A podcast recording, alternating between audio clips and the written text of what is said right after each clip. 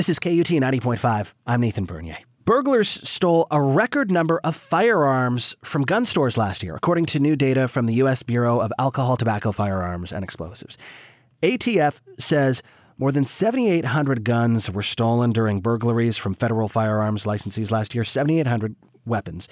That was the most ever, and it compared to 2013, it was an increase of 134%. Alain Stephens is an investigative reporter with the Texas Standard, which is a statewide news show broadcast out of KUT.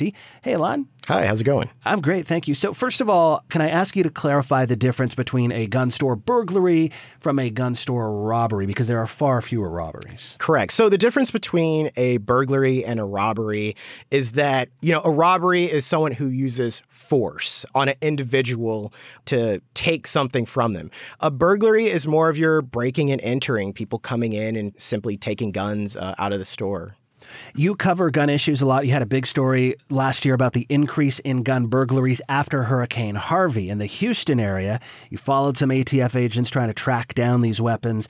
Is it possible that the chaos that followed Harvey and the burglaries that happened contributed to that increase? Every time there's a disaster nationally, the ATF is in fact concerned about burglaries that occur. People unfortunately use natural disasters as a avenue to take advantage of the low security situations, low police response and steal guns. But you know, when I talked to the ATF about just gun store burglaries in general, they actually said that they were facing a nationwide increase in the amount of gun stores. Since 2005 to 2015, there's been an additional 33,000 federally firearms licensed wow. Uh, gun dealers. So when you have this national increase of gun stores, of course, it's going to be accompanied by this national increase in gun store burglaries. How are these burglaries happening?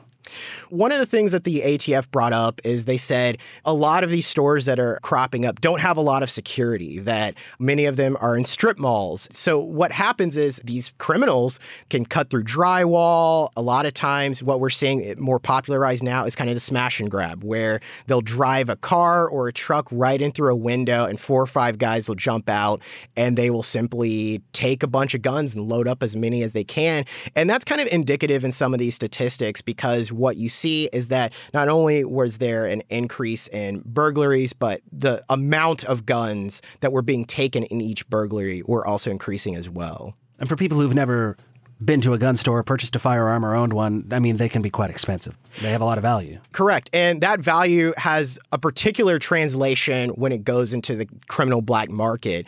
One of the reasons why these guns are sought after by criminals is because they don't have any paperwork attached to them, they have no background checks attached to them. So it creates this investigative black hole once they're involved in crimes. And criminals know this. So these guns are highly sought after because you could get a hold of this weapon and essentially it's clean, it's untraceable. And for that reason, the ATF is super concerned when they investigate these FFL burglaries because they believe that these guns more than likely are going to be more readily used in criminal activities than, say, other guns. Have there been any efforts to require that people who are federally licensed to sell firearms have better security? So there's no laws that require gun stores to have better security. Uh, when I talked to the ATF special agent in charge in Houston, Fred Milanowski, he put the analogy that gun stores are kind of like banks in the 1970s, that right now they probably need to step up their game as far as security to stop having these burglaries occurring. Besides having your property stolen, there's not a terrible incentive to increase your security. A lot of any proposed regulation is kind of tamped down by this idea that, you know, we're starting to get into gun control territory.